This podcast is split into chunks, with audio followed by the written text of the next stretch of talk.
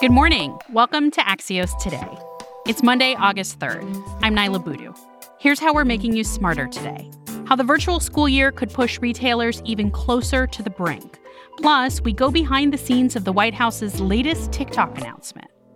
First, though, Joe Biden's vice presidential decision matrix is today's one big thing. This week, Democratic presidential candidate Joe Biden is supposed to decide on his pick for a running mate. Hans Nichols has been reporting this out for Axios. So what do we know about the thought process that's going into this obviously very big decision for the Biden campaign? We know three decision trees on the decision behind the decision. And I want to be upfront, we do not know who the vice presidential selection is going to be. But what we do know is that Joe Biden is thinking about this, and he has three main criteria. Number one, can this person do the job? Can she be a credible vice president? Will Joe Biden get along with that person? And will he be either a liability or an asset to the campaign? What we do know is that these are the three North Stars that will actually help navigate this decision. And what does that tell us about the way that Joe Biden makes decisions? What kind of clues does this give us as to how he would govern? Very methodical, right? And there's this contrast between the method from Biden and the go-with-your-gut approach from President Donald Trump. And frankly, we don't know which one's going to work, but uh, we know that they're both set in their ways. How much of the distinguishing himself from President Trump is going to be part of his campaign message of, hey, this is why you should vote for me? You see Biden make this contrast in both subtle and overt ways all the time. Many Americans, those who don't like me and those who do, view me as the antithesis of Trump. And I believe that I am. He clearly wants to cast himself as the anti-Trump. That comes down to decision-making process. That comes down to the response on COVID.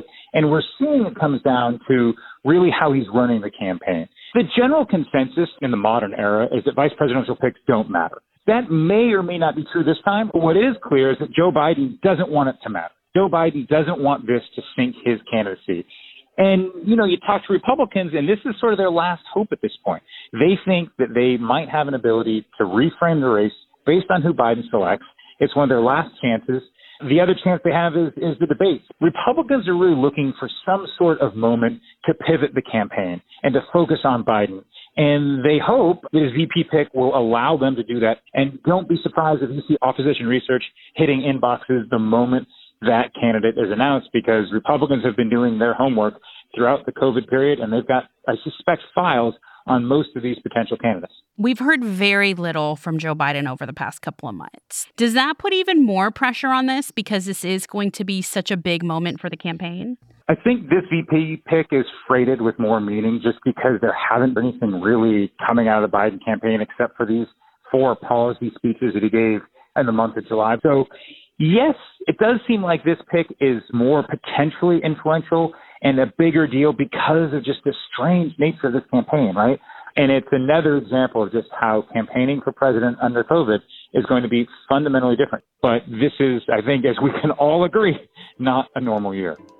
Hans Nichols covers the Biden campaign for Axios.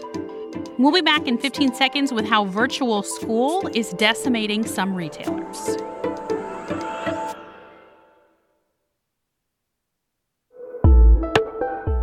Welcome back to Axios Today. Back to school is usually a boom for apparel companies, but this year with virtual school, they're missing out. Courtney Brown covers business for Axios, and she's here to tell us about who's winning and who's not when it comes to retailers and back to school. So, Courtney, pre-pandemic, what would August look like for a traditional school apparel retailer? I would say if the holiday season for the retail industry is their Super Bowl, the back-to-school season is like the playoffs. So it's the second busiest time of the year for them. So right now, they typically would see their stores filled with people, parents buying clothes, new shoes. None of that is happening right now. Courtney, is there a way to compare spending for what this year will look like? One research firm expects the level of back-to-school spending for elementary and high school students to be the lowest since twenty fifteen. Where back-to-college spending is concerned, they're expecting it to be forty percent lower than the year before. But there is the other side of this, which is spending that wasn't expected. Right. The retail industries trade group says that there's going to be so much money poured into electronics to make the virtual at-school experience even better. But other analysts have less rosy expectations for two reasons. I mean, one is a lot of households have probably already made that investment. They had to do virtual schoolings for several months before the school year ended. And the second reason is we're in the middle of an unprecedented recession. So for every family that may put out the money to buy a new computer, to buy a new web camera, there's going to be a family that can't afford to do that, and they'll have to just make do with what they have. Courtney, we've already seen some retailers file for bankruptcy. Is there any sense that this lack of business, particularly on the apparel side, could push some companies to the brink of being out of business? Yeah, the retail sector was in trouble before the pandemic hit. The biggest retail companies will be okay this back-to-school season, where the ones that were teetering on the brink, they're going to see a huge shortfall in revenue, and they're trying to adapt to this new reality of at-home learning. Macy's launched a new ad campaign last week, and the tagline was, "No matter how we school, let's be ready." Courtney Brown is a markets reporter for Axios.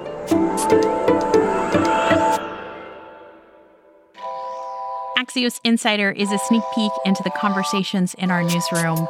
Co-founder Mike Allen is here with us, or as he's better known on TikTok, Dancing Mikey. Good morning. Is in the house. Welcome to August, Niala. Thanks, Mike. So I was asking about TikTok because the president said Friday night on Air Force One he wanted to ban TikTok. And you've been reporting this out this weekend. Would the president really do this before the election? Yes, I think he really would. But TikTok is getting a stay of execution. Now, he talked Sunday with the C E O of Microsoft, which is negotiating to buy the U S part of TikTok away from the Beijing parent company. Reuters reports Trump is giving Microsoft forty-five days to work it out.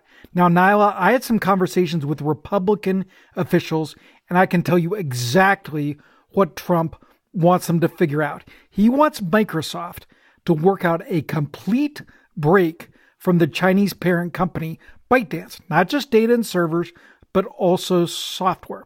I'm told what's essential is there could be no lingering connection of any kind to ByteDance or non-U S TikTok.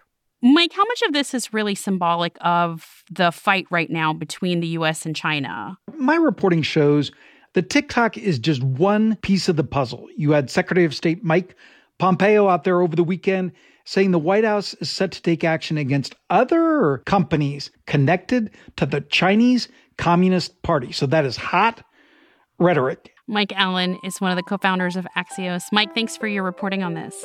Niala, have the best week. Before we leave you today, we're doing pretty good so far. All is well inside Dragon Endeavour. On Sunday, NASA astronauts Bob Behnken and Doug Hurley safely landed back on Earth. And there we have confirmation of splashdown. The first crewed SpaceX trip to the International Space Station. The successful test flight marks the beginning of the agency's next phase of working with private companies. Dragon Endeavour has returned home. Behnken's wife, fellow astronaut Megan MacArthur, is expected to be on board the second operational flight of the Crew Dragon this fall.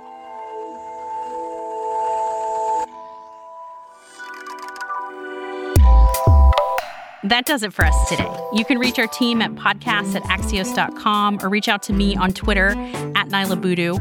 If you want more news before tomorrow, tune into our afternoon podcast recap. Thanks for listening. Stay safe, and we'll see you back here tomorrow morning.